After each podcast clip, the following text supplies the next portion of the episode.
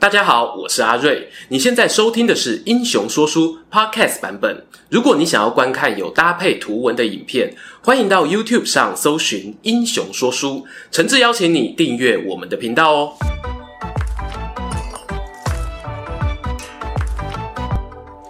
Hello，英雄说书的观众朋友，你们好，我是说书人阿瑞，替大家带来精彩的英雄故事。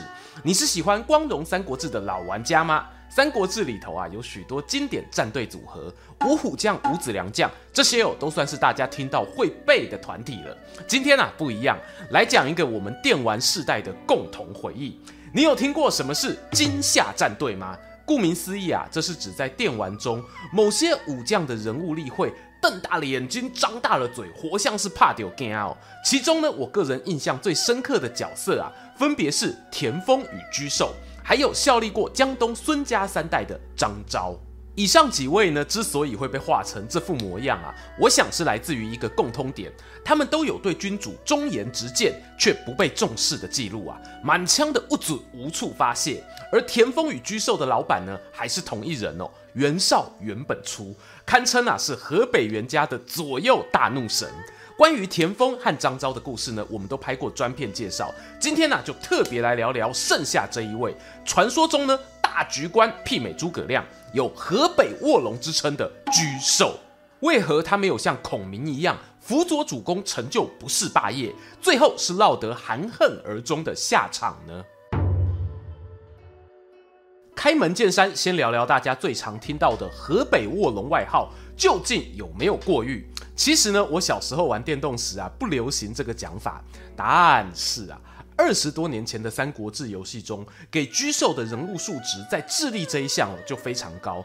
印象中呢，有好几代都有突破九十以上。这意味着什么呢？沮授的才华受到推崇，并非完全来自于翻案农场文的吹捧，他本身哦就有相当的人气基础。东晋啊，唐代的史学家们其实呢就有注意到沮授的能力。好比孙盛认为啊，沮授有不下于黑暗军师陈平的智谋。朱敬则呢，还将沮授我跟曹操手下参谋荀彧啊、贾诩等人相提并论，认为呢，他们都是天下之精英。而网友们呢，会拿他跟诸葛亮相对照，多半是因为当初沮授加入袁绍阵营时呢，曾经替袁老板拟定了战略简报。建议啊，先占领河北四州，进而争雄天下。有人说呢，这是媲美阿亮的河北版隆中对。这个说法有没有道理呢？看官们啊，不妨等听完故事，回头思考看看喽。好啦，该来聊聊沮授的身家背景介绍了。沮授出身冀州广平县，关于有家族背景，在史书上并没有太多琢磨。不过呢，因为姓氏比较特别。唐代啊，有学者们就追溯到黄帝时期，认为呢，他的祖先是跟仓颉一起造字的史官沮诵。这个呢，穿凿附会的可能性哦是有的，大家做个参考就好。话说回居寿身上啊，他年少时呢就胸怀大志，在公务机关服务的经历颇为完整。最初呢是替冀州别驾做事，因为啊表现出色，被推举为茂才，服务过两任广平县令。不过接下来啊时局就乱了。公元一八九年，中平六年，凉州军阀董卓入京掌控大权。他派了一名新的冀州牧走马上任，名叫韩馥。这口韩馥啊，原本在中央当官，当过御史中丞和尚书，突然要被派去治理地方啊，心情有点紧张，必须找个可靠的人当副手。哎，没错，他就听说了居寿风评好得不得了啊，决定把他提拔为冀州别驾，一个副市长的概念。甚至呢，还上表朝廷加拜冀都尉的官职。我们的沮授准备要起飞啦。之前影片常常聊到周牧啊、周刺史之类的官职，在东汉末年呢，可以说是争雄天下的入场券。然而，如果你不想要争天下，却占着茅坑不拉屎，这就有点危险了。偏偏呐、啊，韩馥就是一个这样的人。认真说起来呢，他会被董卓封官，某种程度上哦，有打造派系，希望把他当自己人的意味。尴尬的是呢，才隔一年的时间，就爆发关东诸侯讨董大联盟事件，韩馥哦也参加了。你要说韩馥是投机分子，两边跑吗？从他的待人处事看起来哦，我会认为比较像是缺乏主见，随波逐流。尽管后来陶董大联盟打没有几场比赛啊就解散，这个联盟呢却把一个人的名气推上高点，他叫做袁绍。我在袁绍专片中提过，袁家啊四世三公，门生故吏满天下。然而袁绍由于是庶出，非嫡系子弟，所以在家族资源的取得上。并不是那么的一帆风顺，他也是靠着各种心机战略啊，一步一步打造出自己的企业版图。陶董大联盟哦，是很经典的代表作之一。这一部分啊，欢迎移驾我们旧影片欣赏。因此呢，关东联军啊，虽然没有达成消灭董卓的终极目标，让董卓啊从洛阳逃去了长安，可是联盟解散之后呢，袁绍的声望哦不减反升，甚至呢开始想要进一步扩大自己的势力。袁老板原本挂名的官职是渤海太守，隔壁啊就是冀州。他看到这一块肥肉啊，是心痒痒，口水直流。But 他们汝南袁家号称名门大族，台面上啊不方便干那种豪取强夺的行径啊。于是袁绍采用了一条计策，他勾结辽西白马将军公孙瓒带兵南下，做出要大举进攻冀州的样子。自己呢，则趁着联军解散，率领士兵往东撤回渤海，名正言顺路过冀州的南方。我们冀州牧韩馥啊，人在家中坐，突然收到探子报告，公孙家与袁家的军队有不寻常动作。正当韩馥心中七上八下、惶恐不安时，第二名探子又进来，报告主公，袁绍使者到。只见啊，门推开，走进来两人，分别是袁绍的外甥高干，还有颍川名士荀成。他是曹操第一谋士荀彧的兄弟哦。荀成呢，单刀直入的开口：“韩将军啊，您现在成为两大势力的夹心饼干，处境很危险啊。”韩馥啊，心里大概在咒骂三字经啊。这个爱你讲哦，我家己是无目睭，未好看心。但表面上呢，不敢得罪袁绍阵营的使者，恭恭敬敬的问：“哎呀。”正想请教大师，可否指点一条明路啊？荀成表示呢，公孙瓒白马一从，名扬天下，袁绍也是人中豪杰，必定不肯示弱。这两股势力一旦在冀州相遇，势必大打出手。届时啊，将军所在的邺城就危险了。我听说您过去在朝廷中与汝南袁家有交情。之前又一起出兵讨伐董卓，说起来，哎，大家都是朋友，何不把冀州牧的头衔让给袁绍，让他有力量去跟公孙瓒对抗？届时啊，袁家必定会好好答谢将军，您也获得让贤的美名，这是两全其美之计呀。韩馥听完巡城的建议啊，颇为心动，立刻找人安排，准备把州牧印寿送给袁本初。这消息传出去呢，他的幕僚群为之震动啊，集合起来去敲韩老板办公室的大门。居寿呢，也是其中一员。他们对韩馥苦口婆心表示。冀州啊，虽然不是最富裕的地区，好歹也有上万名兵卒，可以支撑十年的粮草。袁绍区区渤海太守，就算呐有军队，我们只要把他包围起来，十天半个月过去，就能置他于死地。有什么理由要把大好的土地白白送给他呢？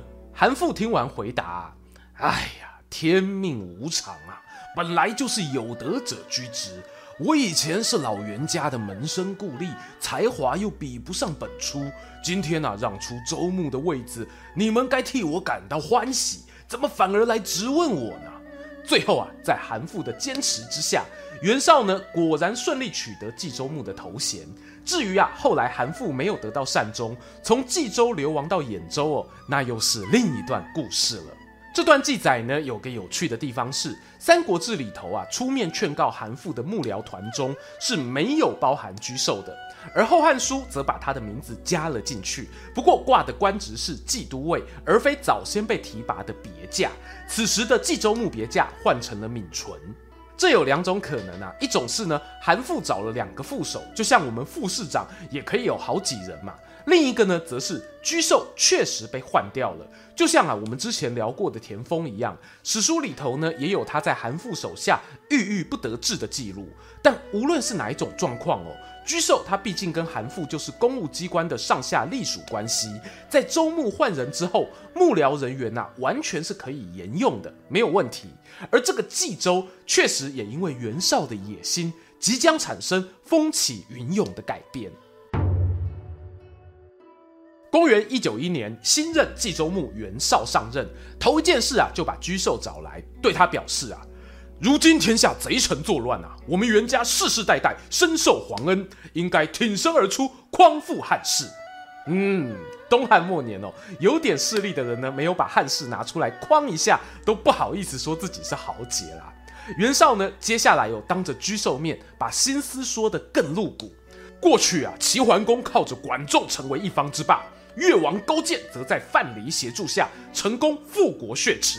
你愿意成为我的管仲和范蠡，一同安定社稷吗？沮授呢，首次被人家这样真情告白，心儿啊不免扑通扑通跳。我很好奇哦，十五年后诸葛亮碰见刘皇叔三顾茅庐时，是否也有同样的悸动呢？沮授啊，抬起头直视袁绍火热的双眼，一字一句吐出他的答案。我还记得将军弱冠之年入朝为官，后来无惧董卓霸权，单骑出奔的英姿啊。如今您已拥有冀州的兵力，接下来就该往东扫除青州的黄金余党，再去收服黑山贼张燕，接着挥师北上，与公孙瓒一决雌雄。如果这些都办到了，塞外匈奴部落必然啊也会俯首称臣。届时我们拥有冀青幽兵四州之力，西入长安恭迎天子大驾，重新回归洛阳。我就问天下英雄，谁能与将军争锋？袁绍一听完呐、大声称赞：“说得好啊，你完全讲出了我的心声啊！”回头他就上表朝廷，封居寿为奋武将军，并赋予监军一职，展现满满的诚意啊。而上面这一段简报呢，就是俗称的河北中对。但是啊，我必须说，从事后来看，袁绍的反应呢，完全是渣男献殷勤的表现。听英雄说书，学情场指南。大家未来有遇到像袁绍这种有钱有家室，还开公司当老板的追求者，不是不能交往啊，而是千万千万要拉长观察期，不要一头热的就栽下去，否则呢，你就会像居兽一样，马上感受到交往前后的态度大不同。公元一九五年冬天，袁绍阵营收到消息。原本在长安啊被郭李二人组挟持的小皇帝，竟然逃出皇宫，和一群大臣呢往东没命的狂奔。居寿啊大喜过望，连忙对袁绍说：“将军啊，机会来了！原本我们要前进长安才能接到皇帝，现在他自己逃出来，我们赶快派兵去救援，把天子迎来邺城定都，到时候号令天下，谁敢不从？”居寿的建议呢，不是随便说说哦。当初他简报就是这么规划，而且呢，有随着现实状况做调整。然而袁绍这边怎么看呢？袁老板原本几乎就要点头，派兵啊去接应小皇帝。你这里 moment 这里洗干。另外有几个臣子跳出来阻止，他们表示啊。将军啊，请三思啊！如今汉室倾颓，想要复兴朝廷没那么容易。要是把皇帝带来冀州，我们将来做什么决定都要跟他请示，那是动辄得咎。迎接天子恐怕不是好决定啊！居寿心想啊，本初大人当初说会好好爱我啊，不对，是好好听我的建议，怎么现在好像有一点心猿意马呢？他不死心哦，继续说。将军啊，您要想清楚，这是限量的汉献帝冬季大特卖啊！我们此时帮助天子，刚好可以对天下展现忠义，机会错过不再来。你不买，肯定啊有人会抢着出手的。遗憾的是呢，袁绍最终并没有采纳居寿的建议。究竟他是不愿意拥立天子，打算留下自立为帝的后路，又或者单纯的优柔寡断，选择困难？两种说法哦，我觉得可以同时成立。而最要命的是呢，沮授的预言是对的。袁绍没有对汉献帝出手，曹操啊就抢得先机，派出兵马把小皇帝接回了许都，就此取得朝廷大义名分。正所谓有一就有二，一段没有付出真心的感情关系是很容易出现裂痕的，而且会加速土崩瓦解。袁绍表面上对沮授说啊，自己想要靠他成就如同齐桓公、越王勾践那样的霸业，但有没有把沮授的建议当成管仲、范蠡那样去接纳呢？这里有个经典的案例是，大家知道袁绍有三个儿子，由大到小呢是袁谭、袁熙和袁尚，而他啊对小儿子袁尚颇为偏爱哦，甚至呢想要立他为继承人。那大哥、二哥怎么办呢？诶，玩过电动十字军之王的玩家就很熟悉 SOP 啦，把他们呐、啊、分封到外地去。袁绍命令长子袁谭统治青州，袁熙呢派去幽州，甚至连外甥高干也发配滨州。美其名哦是让大家表现治理能力的机会，实际上呢他则是借此把最宠爱的袁尚留在身边，好生保护。沮授得知这件事后啊大为紧张，又跑去给老板建议了：将军啊。您听过万人逐兔的故事吗？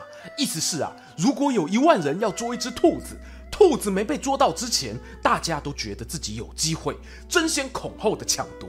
可是，一旦出现冠军得主，通常就会认命，决定继承人啊，就像这样，您必须尽快指定冠军才行啊。如果不知道怎么指定，古人有的看年龄，有的看德性，再不然呐、啊，你要用占卜的，我也没意见。否则呢，拖延下去，迟早会大祸临头。诶，听到这里啊，你会发现，其实沮授的建议有很聪明，他没有直接告诉老板我支持谁，而是呢把决定权交给老板，顺便提醒他继承人悬而不决的危险性。But 当时啊，袁绍表定继承人呢，理论上应该是长子袁谭，可是他又狠不下心哦，直接宣布改由小儿子接班，持续呢用让大家公平竞争当做拖延决定的借口，最后终于免不了惹祸上身。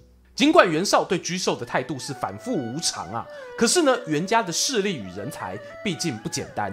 到了建安五年（公元两百年）时，他们已经吞并了冀青幽兵、河北四州大部分的版图，至少也是完成了河北隆中对的百分之五十。独独天子这一步棋没有握在手上。这时候的袁绍志得意满，竟然啊把目标指向曹操，打算调遣精兵十万攻击许都。而这个决定呢，可以说是导致后来官渡之战悲剧的引爆点。袁绍下令出兵之前，沮授啊是有尝试劝阻的。时任监军的他表示啊，我军刚结束北面与公孙瓒的战争，士兵疲劳，军粮空虚，这是非常严重的国安问题。建议最好先派使者跟皇帝禀报，说我们替天行道，铲除公孙逆贼，争取种田休养生息的时间。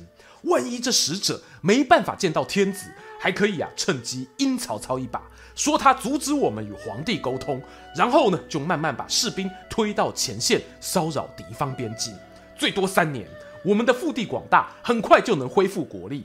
届时呢再与曹操争雄，何愁大事不成啊？沮授话说完，立刻啊有郭图、沈佩等人跳出来反对。监军大人啊说这些话是保守思想。兵法上说十则围之，五则攻之，士兵数量相等则可以交战。我们现在有人数优势，此时不打曹操，难道要等到他壮大之后才进攻吗？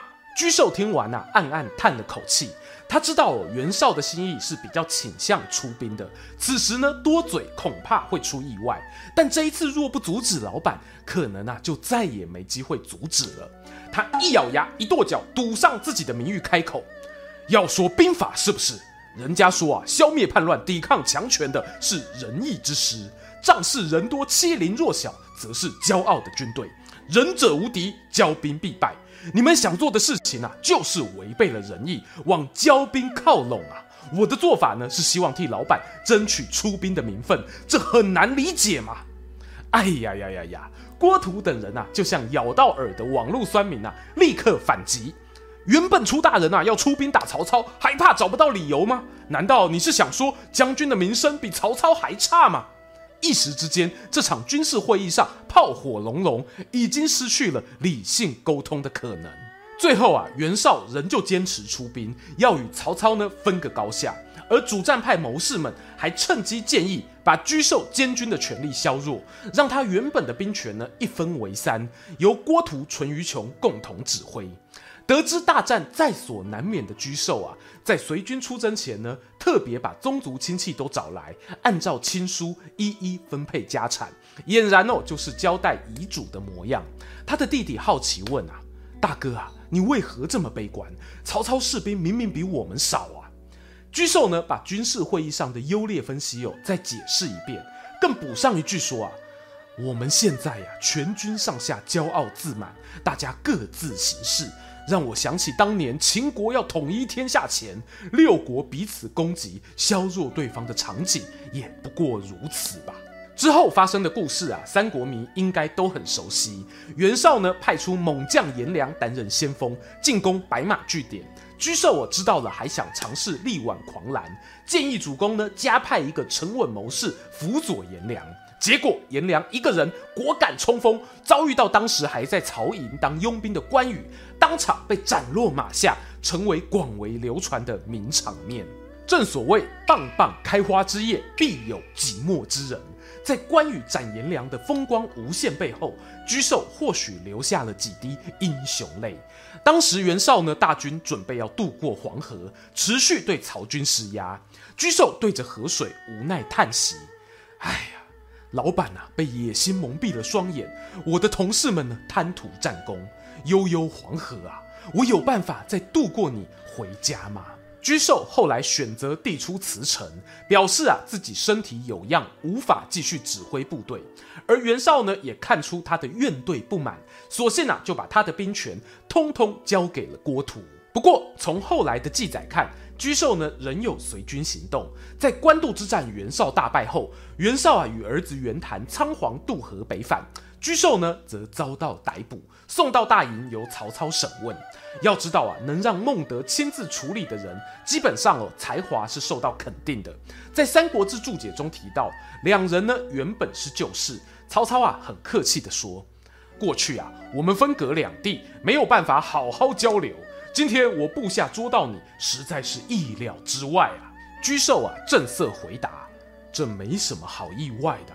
我老板战略错误。”我自己能力有限，被抓是应该的。没错，接下来啊就是曹操的重头戏了。你的过去啊，虽然我来不及参与，但我希望为了天下苍生，你可以陪我携手走向未来。我认为呢，沮授面对曹操的劝降，心中啊应该是百感交集。他叹了口气回答：“唉，我的母亲兄弟。”宗族一家都在冀州，受到袁绍的掌控。如果您真的想帮我，就早早判我死刑吧。在史书里头提到，曹操一开始是舍不得杀沮授的，只命人好好看管。直到啊后来沮授企图逃亡，返回袁绍阵营，才狠下心将他处死，也结束了这一位河北卧龙挣扎纠结的一生。终于啊，来到结论时间。人家常说，男怕入错行，女怕嫁错郎。我们三国说书说到今天哦，要说入错行的悲情排名，沮授认第二，大概没几个敢认第一啦。这不是纯粹的结果论哦。你要说诸葛亮选了刘备当老板，超级血汗爆肝，最后呢病逝五丈原。虽然结果让人遗憾，可是呢过程起码有过开心而且被信赖的成就感。反观沮授，他加入袁绍阵营最开心的一天，大概啊就是他和袁绍交往纪念日，被比作管仲范蠡的时刻吧。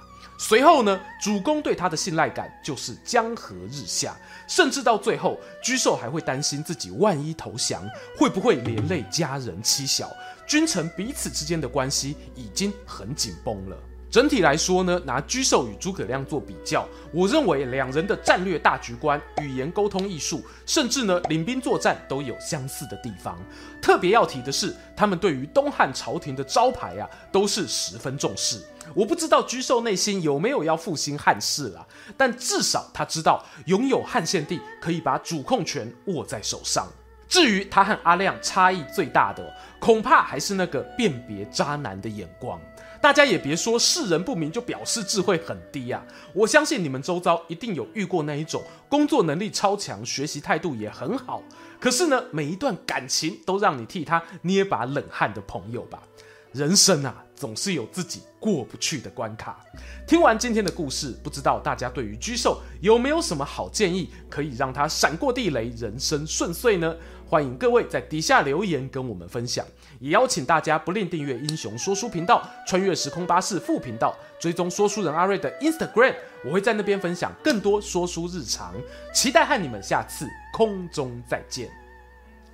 喜欢今天的故事吗？画面右边还有更多推荐影片可以追哦。诚挚邀请您动动手指订阅我们频道，打开小铃铛，选择接收全部消息，还有每周固定直播的副频道《穿越时空巴士》等你一起来上车。如果你还想要给我们更多鼓励，也可以扫描加入会员 QR code，用每个月一杯咖啡的钱赞助团队创作更多好故事。我们下次见。